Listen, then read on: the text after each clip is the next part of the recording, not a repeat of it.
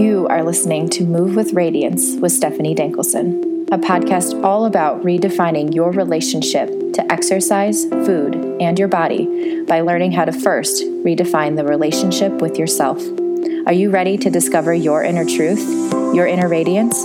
Because there is a more freeing way to be fit.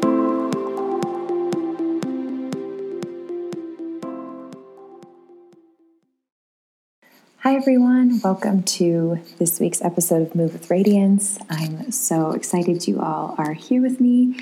And I wanted to just, I don't really have any, well, okay, that's a lie. I have some, some big news pieces here.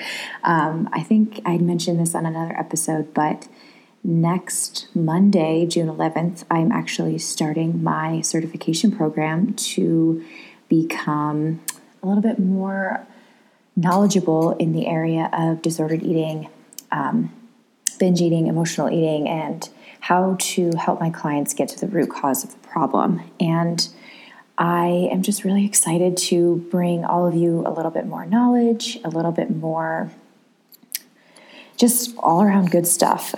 so I'm starting that program. I've really done a lot of work in cultivating space for that the past couple of months, which have been really hard because I feel like I need to do all of the things all the time. But I'm finally ready to fill that space with something that's really important to me. So look for some good things coming up. And then in the, the personal world, um, my boyfriend and I are actually moving in July, and we're just getting a bigger space, which means a dedicated office space, which is so exciting. And we are also getting a puppy.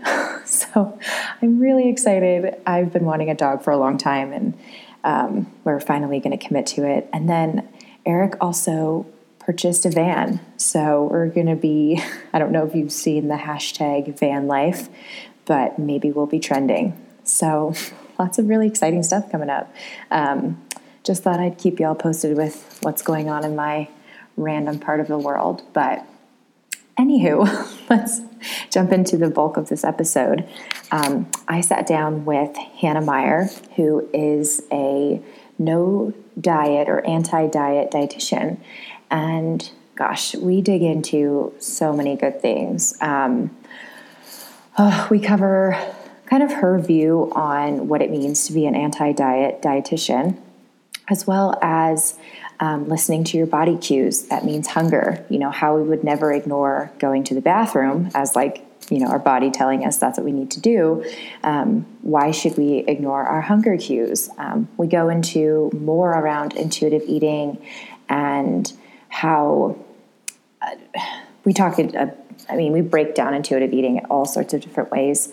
Um, and then we also dig into what health means and how I think these health and fitness industries have really defined health um, from like an outside standpoint in terms of what you look like. And if you look a certain way, that means you're healthy. But what about your mental healthiness? And what about your personal definition of what that means? And we just kind of dig into and challenge the standard of what health is today. So, I mean, and we dig into even more, but um, I'll let you guys listen to the actual conversation instead of ramble on for 20 minutes about how excited I am about the conversation. um, so, let me tell you a little bit more about Hannah.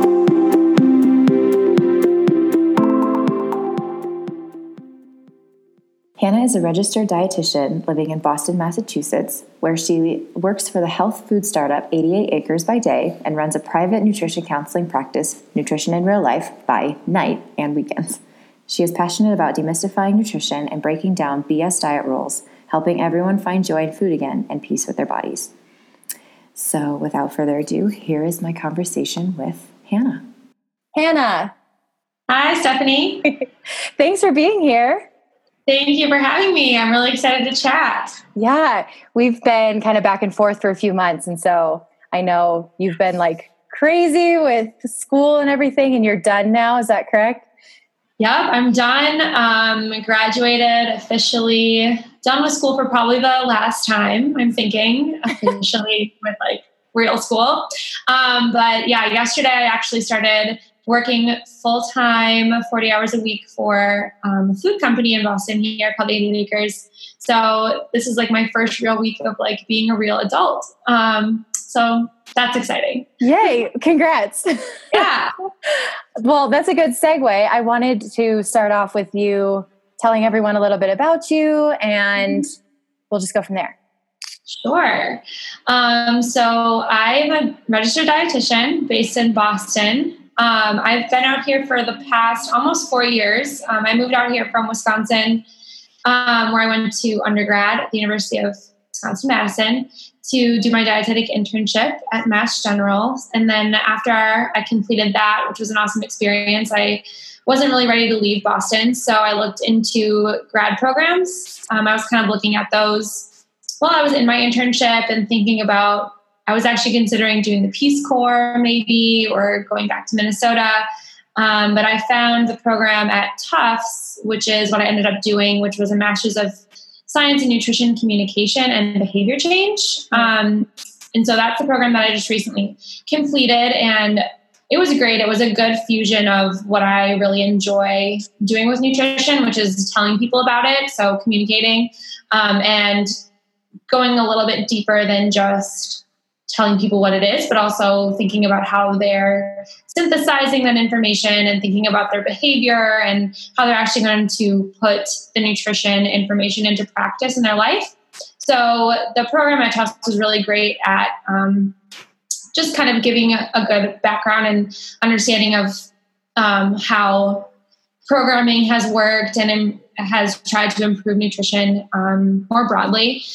And so, yeah, I'm out here now. I had been working part time for a food company here called 88 Acres, which is a seed based company making um, snack bars and seed products, seed butters. And then I started my private practice, just kind of dove right in um, earlier this year before I was even done with school. I just kind of was feeling the itch to get started. And so I put all the pieces together and launched that in February. And I've been keeping it at a kind of small scale, learning what my practice style is like and what it's like to be on my own and be my own boss and what my um, you know voice is with that too. So i'm doing that part-time on the side now as well. And yeah so that's kind of uh, the basics of where i'm from and what i do.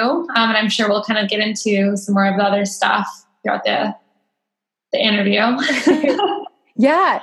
I know we're we're similar in the part-time, full-time, all the things gigs. All the things. It's hard to just pick one. I've never been the person to only focus on one thing. I think even when I was an undergrad, I kind of knew that I was I couldn't just pick one part of nutrition I liked the best. I was like, well, I want to do a little bit of this and a little bit of that. And I think I'm really, I mean, I, I'm really excited for what I have going on. I think I've finally found something that like really fits with my personality. So that's I'm really excited. exciting. Yeah. Yeah. yeah. awesome. Well, I really wanted to have you on to talk about so like there's a whole movement right now of this whole intuitive eating and um, health at every size and all this kind of stuff. And I'm seeing more and more, you know, dietitians and people talking about nutrition in a way that's like anti-diet which mm-hmm. I feel might be unfamiliar for some people to hear you're an anti diet dietitian. Um, yeah. And so I wanted to dig into how you sort of became interested in that and why you're passionate about all of it. And we can go into more. That's a lot of questions we'll start with. So we'll just go go from there. okay. So how I got started in intuitive eating or like why I'm drawn to it or yeah, I mean, let's I'd love to hear your story if that's okay. And then, yeah, why you're so, so drawn okay. to it. Yeah. Great. So, I mean, I guess I never really considered myself a dietitian that was into restrictive diets. Um, even when I was like learning about nutrition in undergrad, really like the nuts and bolts of nutrition, I was very much um, in favor of like letting all foods to fit into um, your diet. I, I mean, this was in Wisconsin, so my lifestyle was very much like full of cheese and bread and like uh, the foods that typically are you know victimized a lot of the time so i was all about trying to learn how to fit those into um, healthy diet but at the same time i was still like learning about you know the rigid rules and like still have the mentality of like we should be choosing fewer calories and that high calorie diets are kind of the enemy i guess of like things that we're trying to guide people to choose lower calorie things and um, you know, this was when I was learning, actually, like learning about nutrition,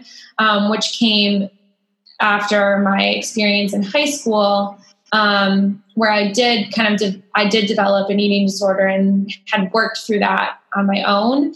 Um, and that was very much more like fear driven. And it was a coping mechanism and something that I, I had worked through a lot more. And so but that kind of started my whole interest in food really and why i landed in this career path that i did. So really like a whole part of my healing process from that was learning how to like make all foods fit into um, a healthy diet and i had really kind of worked on that relationship um, with food and but then it really wasn't until a couple years ago that i had even like really heard of intuitive eating as a paradigm. I think um, I might have read a few blogs about it, like in college, that people said they were like intuitive eating, or like I think I have this memory of reading a blogger um, explain her dinner and she like wanted the pasta. So she had the pasta and it was like this whole crazy thing and i was like oh okay. I mean like i could remember you know usually it was like a a pretty common experience to be out at dinner and like looking at the menu and thinking like, oh, I shouldn't have the pasta because that's too many carbs. Like I should find a more balanced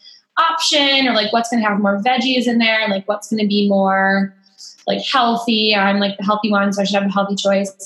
Um, so I, I do remember like seeing other people kind of explain that process, but it always just seemed kind of like um, to the side, not really what I was focusing on. And but then a couple years ago, I and it's really hard for me to like pinpoint exactly when all the pieces fell into place but i know I, I had started running a lot more. I was in a community um, of people that were more vocal about their experiences with eating disorders and having experienced amenorrhea. And i think intuitive eating was kind of in that whole conversation as a way to reorient the way that you were eating and choosing foods to actually fuel your body um, for others like your performance or to recover from amenorrhea. And it was really interesting to me because i had also dealt with amenorrhea um, and so i started looking more into what this whole intuitive eating thing had to say. And then i finally read the book um, intuitive eating by Elyse Resch and Tribole and literally I couldn't stop reading it from the like I picked it up and I was like, oh my gosh, this all this makes so much sense. Um, I think I had also read a book before that called The Dorito Effect, um, which is kind of an interesting book. I read it for school. I was going to do like a little book review on it for the newspaper that um, I had contributed to. Um, and in there, I do remember it basically the whole premise of the book is like how we got to this place where we have food products available that are basically um, manufactured to be addicting or like they have the perfect amount of like salty and flavoring and it's all the Dorito effect. So it basically he was saying that all these like um, processing techniques have kind of um, warped our understanding, our own innate understanding of how to tell what we need and what we want and when we're full. And in there, he did have some like evidence from these studies where they looked at like babies and what they chose to eat and actually like goats. And i think there was like a study of goats and like how they choose like particular types of grass based on what is going on in their bodies so it's really just like uncovering all these innate kind of cues that we should have but that are not really being responded to in today's modern food environment. Um, so that kind of laid a, a, bit of a groundwork i think for me to kind of have this um, paradigm like ready to learn from. And then when i was reading the book intuitive eating like so much of it just made sense from you know why are we telling people to choose foods that are highly processed just lower in calories and like that's what they should be sticking to. And um like what what where did all these like food rules come from you know? And it was really just like it really like um, stuck with me a lot. I think at this time too, I was working in uh, dietary research. So, um, sorry, that was kind of loud, but I was working in um, yeah, so dietary research for this for Tufts, um, they conduct a lot of nutrition studies, and my role was to collect 24-hour diet recalls from participants for the studies. And not every study was necessarily like a weight loss study, um, but some of them were. And the ones that were, these participants were kind of counseled to consume a higher protein and higher fiber diet, and I just witnessed so much of a shift from when I would conduct a 24-hour recall of someone who was just starting the study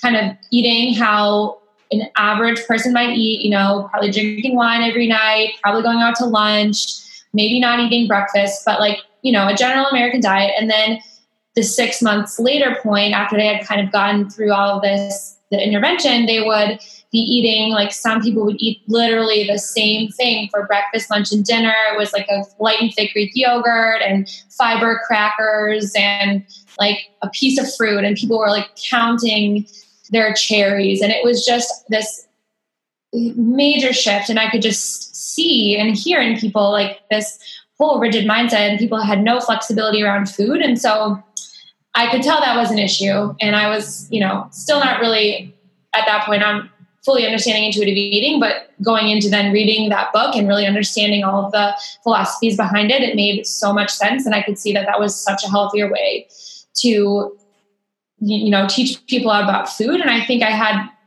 for the most part inter- integrated the principles of intuitive eating in my own kind of life and how i would generally eat like there was still a few things that i definitely had to work through but for the most part that's how i would want to see other people eating and so it was really nice to kind of see it all laid out and like here's all the problems and like here's thought exercises you can do to kind of work through them and um, so yeah, so basically, I never really thought I was going to have a private practice. I mean, I thought it was something that maybe down the road I would work in clinical for a little bit and do the outpatient thing, and then maybe build up a client base and then have my own clients and do private practice. Because um, I really did like, you know, counseling people during my internship.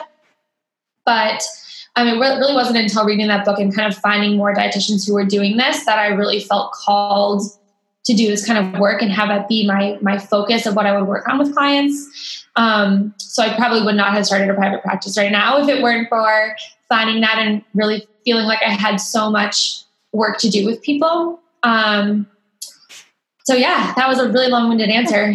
To, no, it's great. Uh, why do you do intuitive eating? But yeah. No, that's great. Um, because that brings up some other questions. I was having a conversation with a friend and even just like some other interviews I've had around like intuitive eating. And I feel like a lot of people who have discovered it, you know, it's really great for folks who've struggled with like eating disorders or disordered eating and that kind of stuff. Yeah. Um, because it helps you create this off limit for food. But we were, I was having a conversation with a friend who was like, well, what about this whole like the sugar addiction or like these certain addiction things or like for someone who, um, you know, maybe needs to take a look at like if they're eating Doritos for breakfast, lunch, and dinner. You know, that's not the best thing to be doing all of the time. So,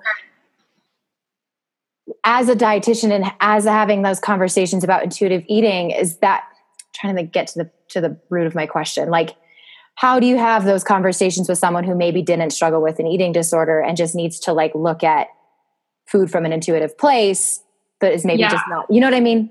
Does that make sense? Yeah, like, totally. And I think this is like I was just having a conversation recently with someone about this um, because I think it is, you know, intuitive eating is not saying that there's nothing wrong with our food environment. I think that's kind of what I've really learned and kind of how I've put everything that I've learned from like the nutrition science side and the policy side together with intuitive eating is like intuitive eating doesn't mean like doesn't mean that all foods are going to be the best thing that we could possibly ever eat be like that are processed and manufactured to be a certain way it's really saying that like our perception of those foods and the messages that we're kind of internalizing about them are the are worse than what those foods could do.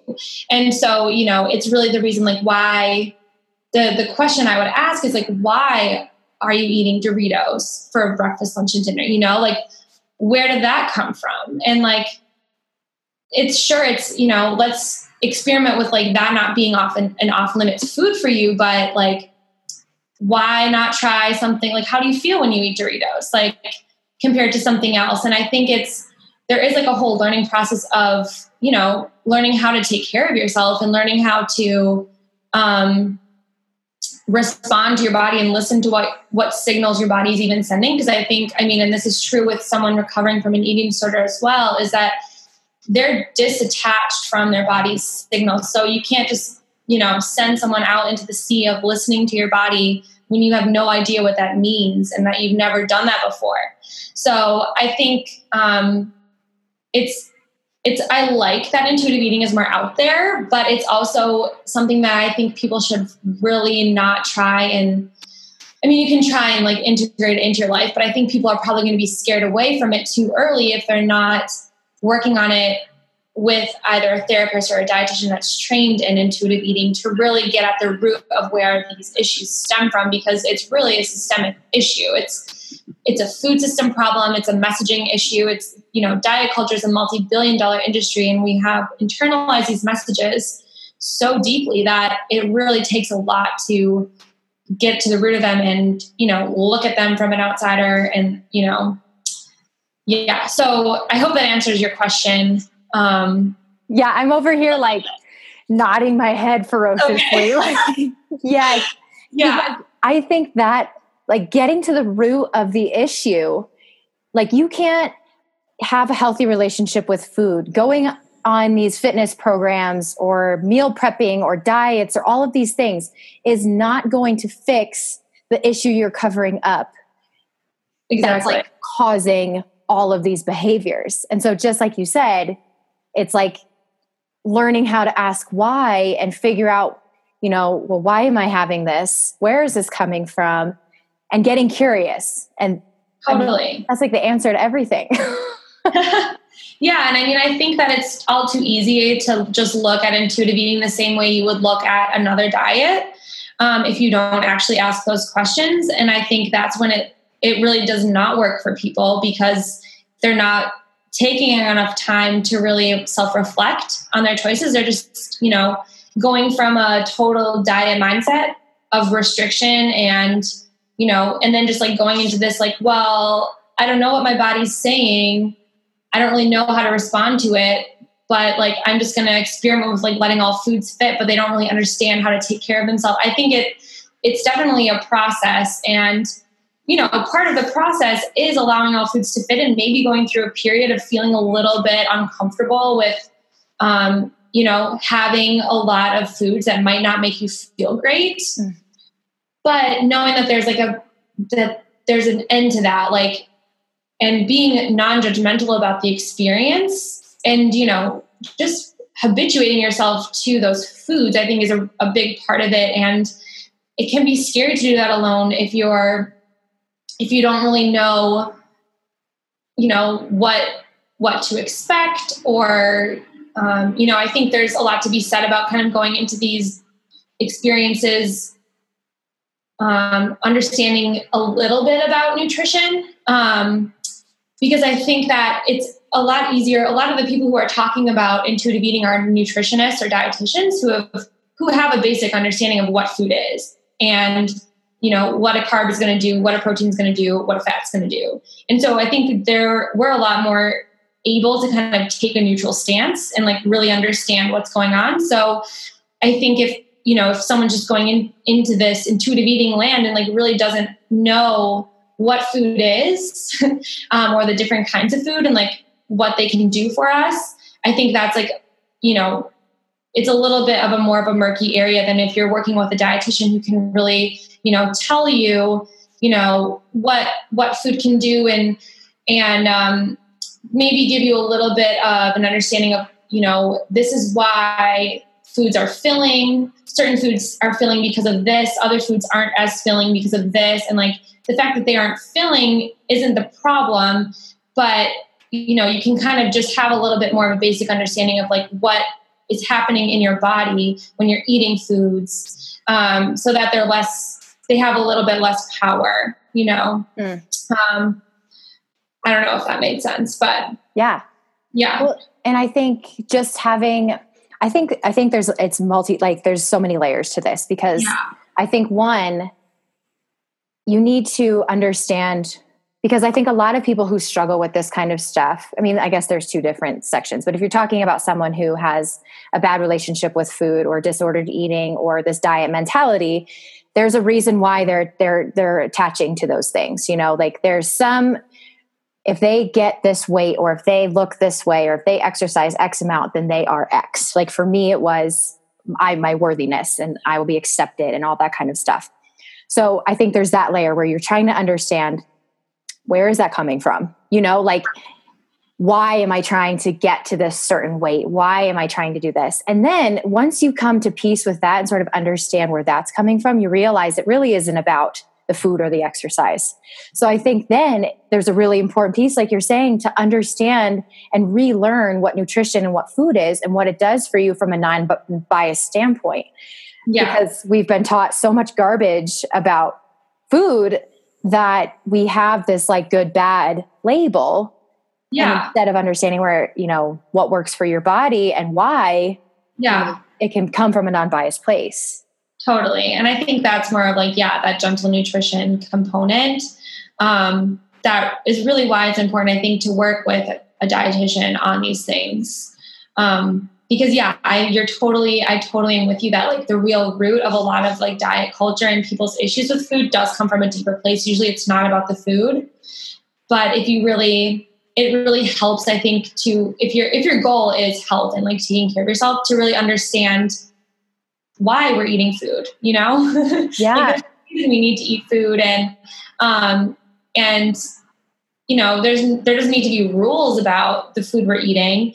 Um, but I think we're better able to take care of ourselves and listen to our body and respond to it when we understand like why we're choosing the foods we do. Like for example, you know, if I know that I'm gonna um, that I'm feeling hungry and like maybe I can look back at my lunch that I had two hours ago and realize, like, oh, maybe it didn't have enough fat or protein in it, like foods that have fat or protein, be- because I'm feeling really hungry. So next time that I have lunch, that same lunch, I'll add these certain foods to it so that I can then, you know, honor what my body needed at that time better the next time.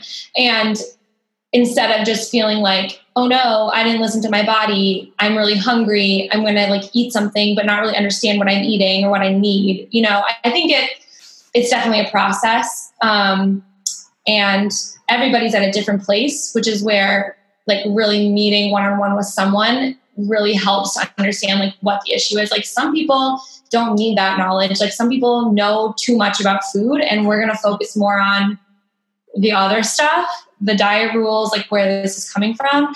And other people, like where we work more in like the public health space. And I feel like that these messages can fit there for sure. But I think in the public health space is much more where we're doing a little bit more of the education about what food is. Um, but also saying like you know you best.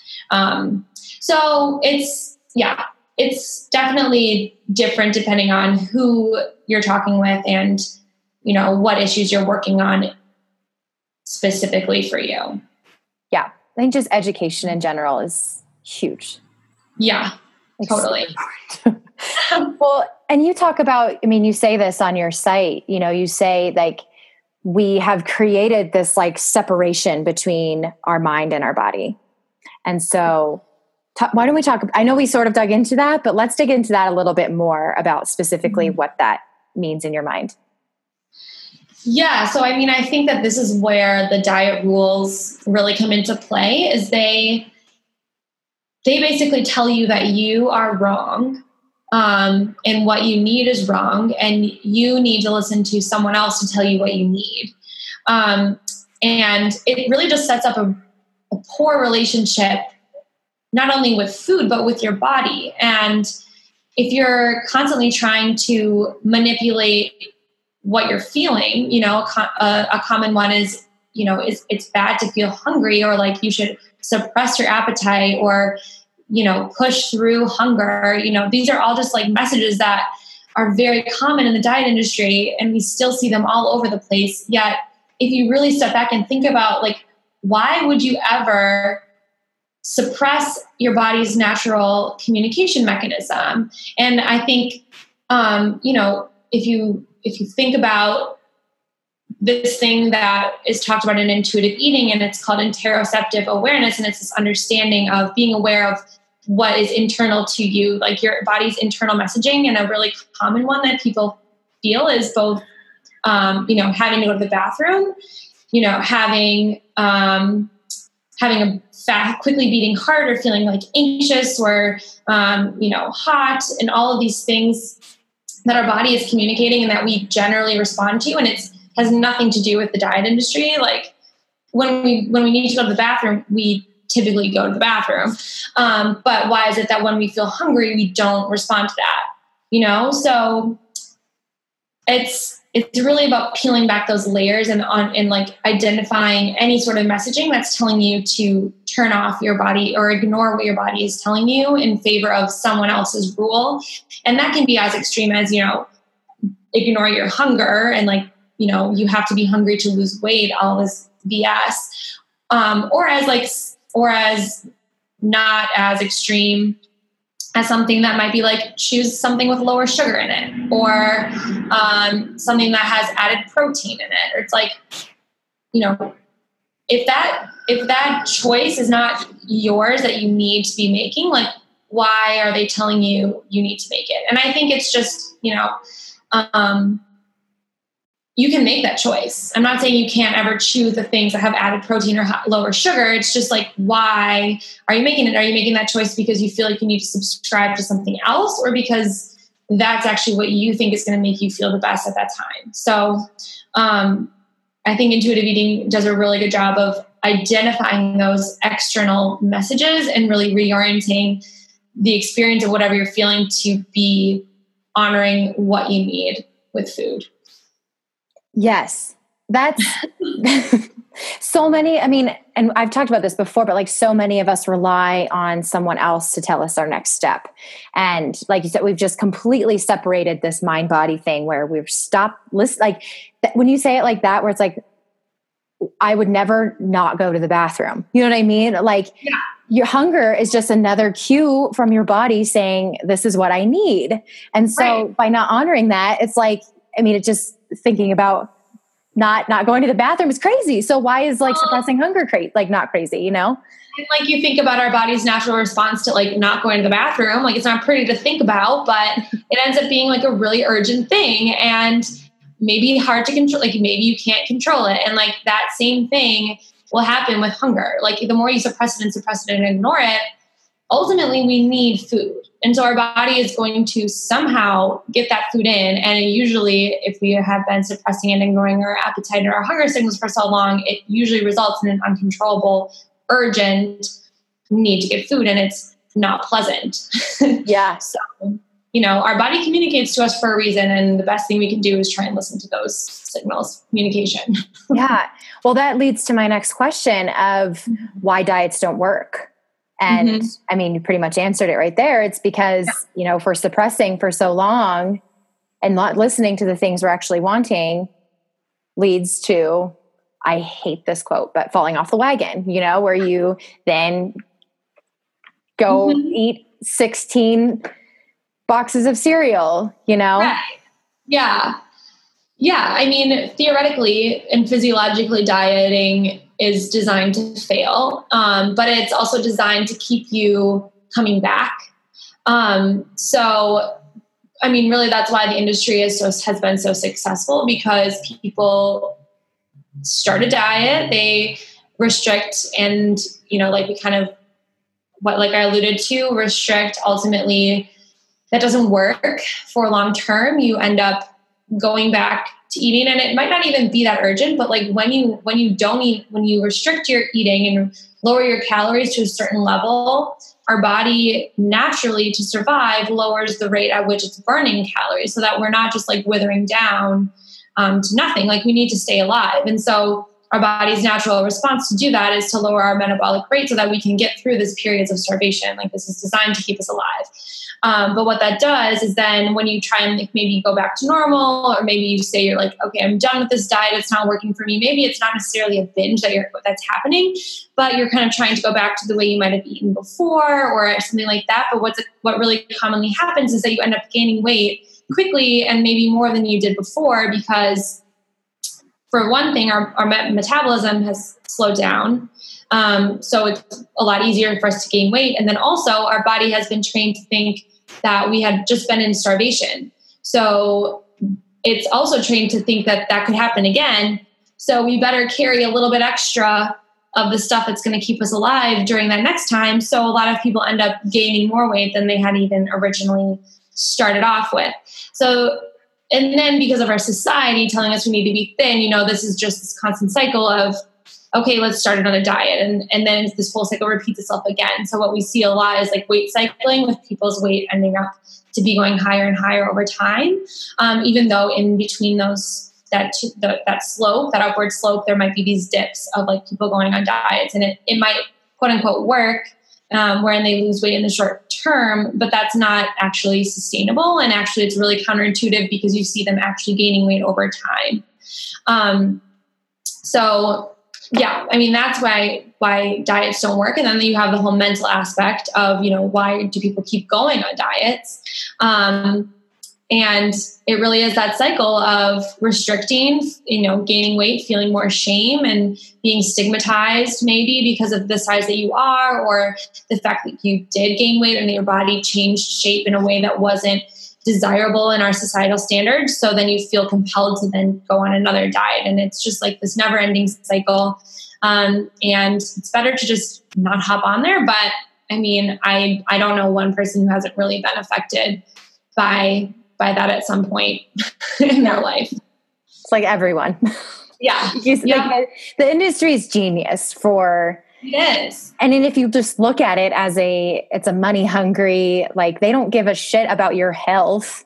It's no so backwards. it's so backwards. Totally. Like health and fit like it just that's a whole other conversation. But totally. And okay, so that leads me to another question. I think I'm wondering what your thoughts are if someone came to you and they said, I do want to lose weight. So, like, do you, how do you view weight loss? Sure. Just- yeah. I mean, I, I struggled with this and I think I really realized like, I can't just say, like, you're wrong. Basically, like, everybody, I think that feeling is so common and it's really more important. I think if that's my first visit with someone, you know, I'll really get to know more of like where that feeling comes from, you know, where did that feeling start? What has your history been like? And, you know, learning more about that person's relationship to food and like leaving leaving the weight loss on the table, I think, for a little bit and just kind of like distancing ourselves from that idea and like being less tied to it. I definitely say to people, you know, it's not what I focus on. I'd rather focus on things we can um, that translate more to health, um, and that weight doesn't always translate to health, but we can definitely like leave room on like leave room for that in our conversations, and um, we don't have to, you know, never say it like it's a dirty word or anything like that. Um, because I think there is a lot that goes that's like underneath the surface, and people's desire to lose weight typically stems from some type of body image concern that is more it's hard to work on but there's more to work on there and it's worth working on because i think that is really what creates resiliency is working on your own image of yourself. And you know your own way that you perceive yourself is going to translate to so many different ways that you can learn how to take care of yourself throughout your entire life. And um, you know, it'll it's a long conversation usually, but you know, there there might be some sort some discussion of why diets don't work, kind of talking about that whole cycle, but but not to shame anyone or make them feel bad or like they're, you know, stuck in this cycle that like oh no i made this horrible decision and like now i can't ever recover from that. And i think that um you know, there's also been a lot of pushback, I think, in the in the nutrition community because of, you know, being anti weight loss, and I I don't think that that is the case. I think it's um, it's just a matter of separating weight from what you're talking about. And you know are you talking to someone about their eating habits and their the way that they're taking care of themselves and their ability to nourish themselves? Um, and you know if someone is at a higher weight because of their the fact that they were stuck in a diet cycle or because of the fact that they couldn't get control of the way that they were eating and binging all the time. And like maybe weight loss does happen but that's not what we're looking for. So i think that like it's harder work to separate weight loss from health i think and from the conversation around nutrition because it's been tied to nutrition for so long.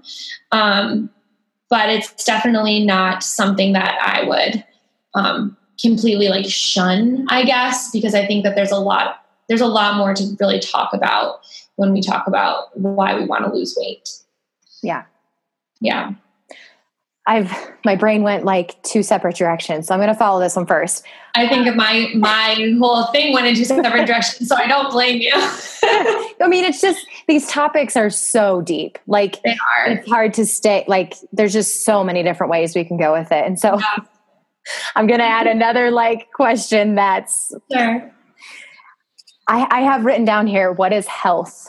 And so when we're looking at health, I think that word's gotten so lost. Totally. And so from your side and what you've learned, like what in a broad sense, what is health?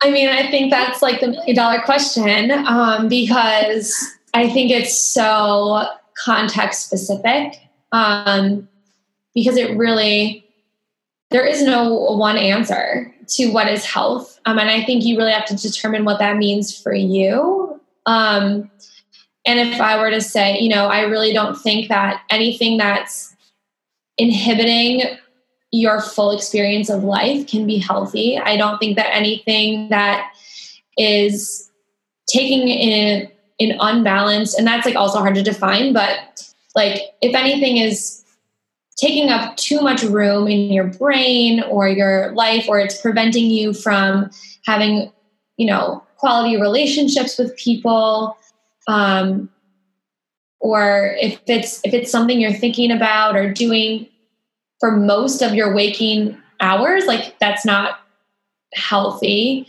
Um, but i think that it's it's so hard to define what health is. I I the traditional definition I think is like the absence of disease. mm.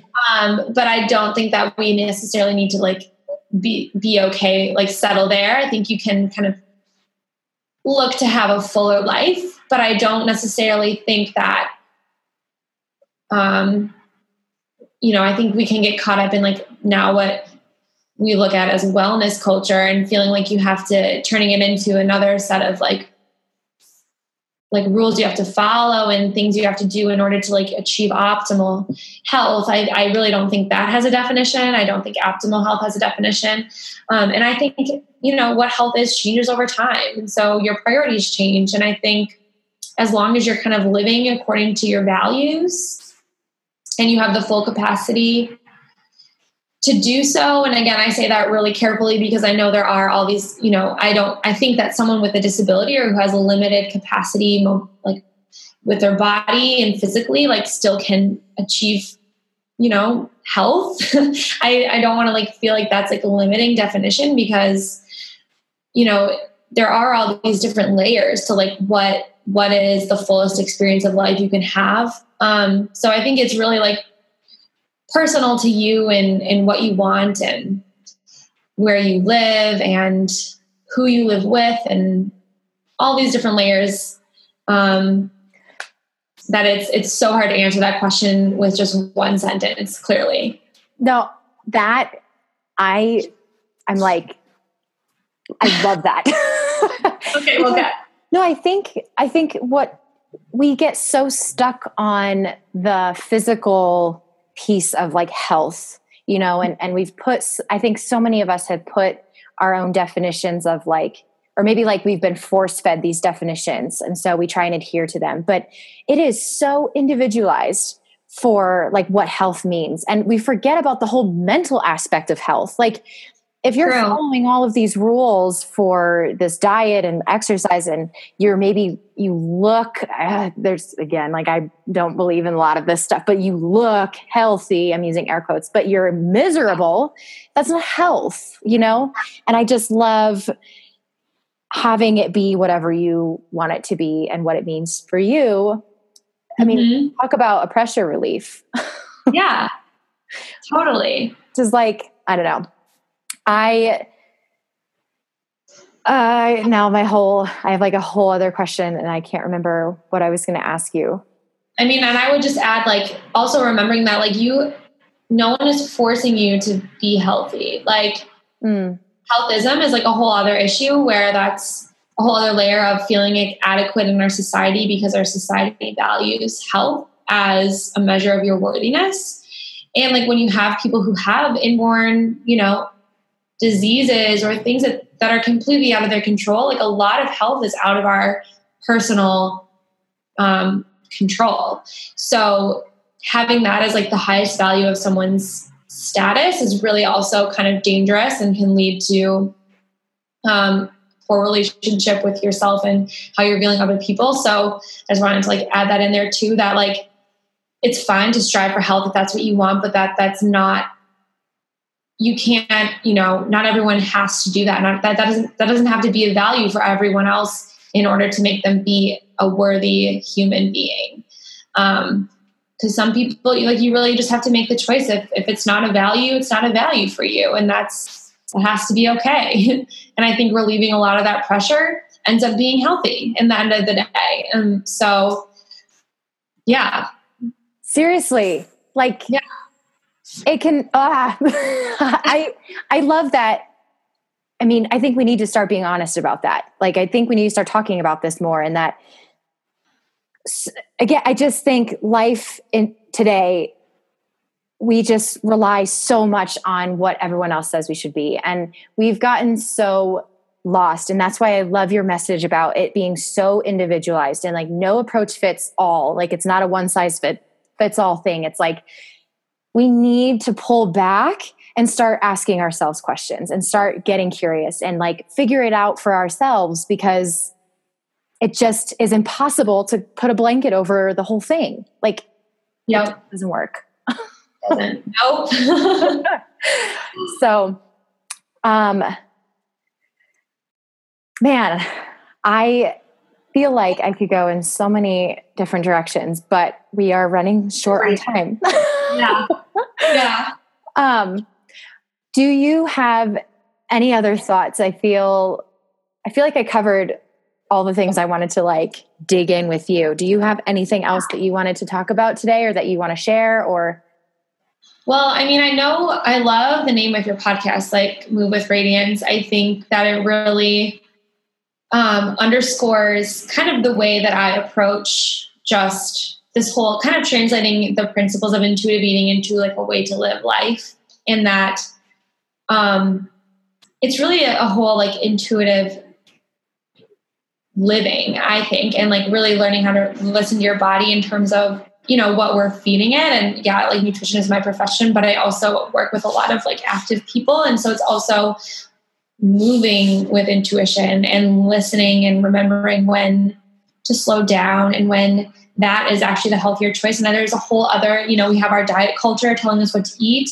Um, and how small we should be. And I think it really has like an overlapping with Venn diagram with fitness culture telling us how we should move and also how small we should be um, or what what we should look like but it's really it's i think there's a ton of overlap in those areas and um, so yeah i just wanted to say like i super resonate with your message and it's something that i've um, been working on you know in my personal life more so than like the diet messages um, was the the exercise messages because as um as a runner who got really interested in running and um, you know a little bit maybe overly dependent on it i taking a step away and like really like working on my relationship to fitness and exercise has been super eye opening, and I think has also allowed me to understand even more of the complexities of diet culture. Um, so I would say too, like if anyone is kind of struggling to understand diet culture, maybe it would be a little bit more easy to understand fitness culture and like the messages that we get there and like working on that might help translate into some of the eating um, and vice versa. And I think that it's really just um, a lesson in curiosity, which I think I, I love what you said that it's just, I think that's the main message is taking judgment out of the equation. Like we're all in this together. We've all been a part of this system. So no wonder we're struggling with it. Um, and it's really just taking like the judgment out and just being curious and being a little like forgiving to ourselves um, that we've that we're dealing with these kinds of things and having to question what our body is trying to tell us at the most basic level. Yes, I think takeaway is just get curious and be forgiving. Yeah. Because you can't you can't move on until you're okay with any outcome. Yeah. because absolutely. Oh my gosh, totally. It's it's like yeah, you might gain a little bit of weight. You know, that's okay. and yeah, life is long. I know. Yeah. Yeah. And defining like, like what? That doesn't matter, you know? Like it's fine. yeah, it really doesn't matter. It like it really doesn't matter. I just I just once you can release that, yeah. it is so freeing to be like, who gives a flying frick what my body looks like? How am I feeling with me, not what yeah. everyone else is telling me? Uh huh. So cool. yep. But yeah, it, it is immensely freeing. Um, totally to not be a slave to anyone else's judgments of you or your own judgments of you. Yes because that yeah. to be equally as harsh. Yeah.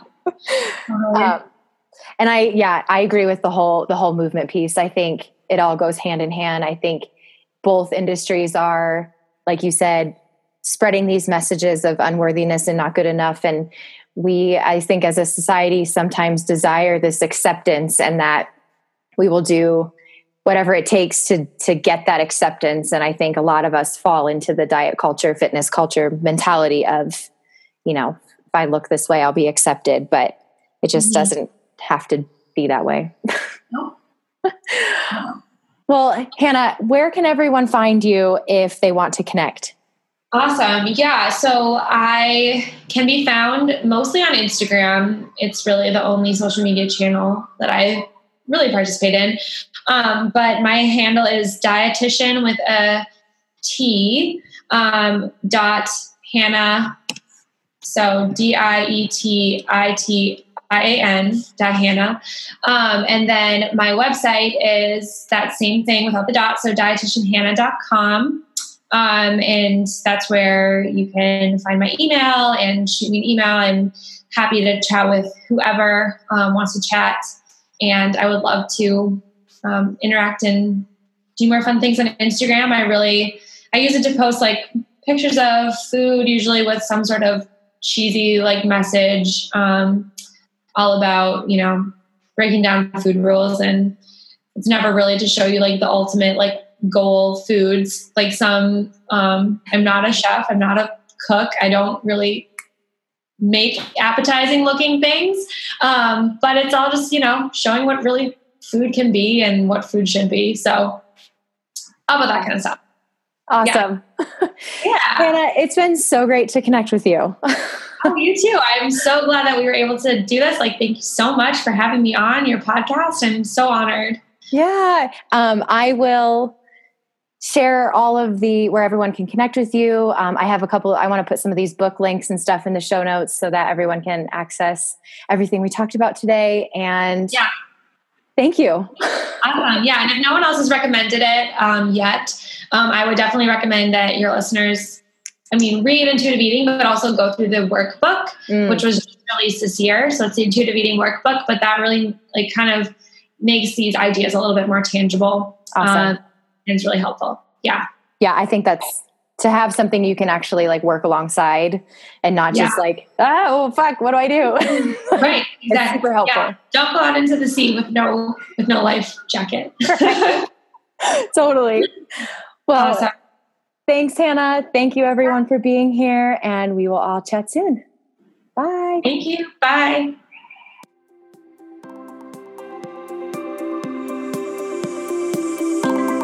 Thank you so, so much for listening and for being here with me. If you want more resources, pop on over to www.stephanie-dankelson.com. And until next time, stay radiant.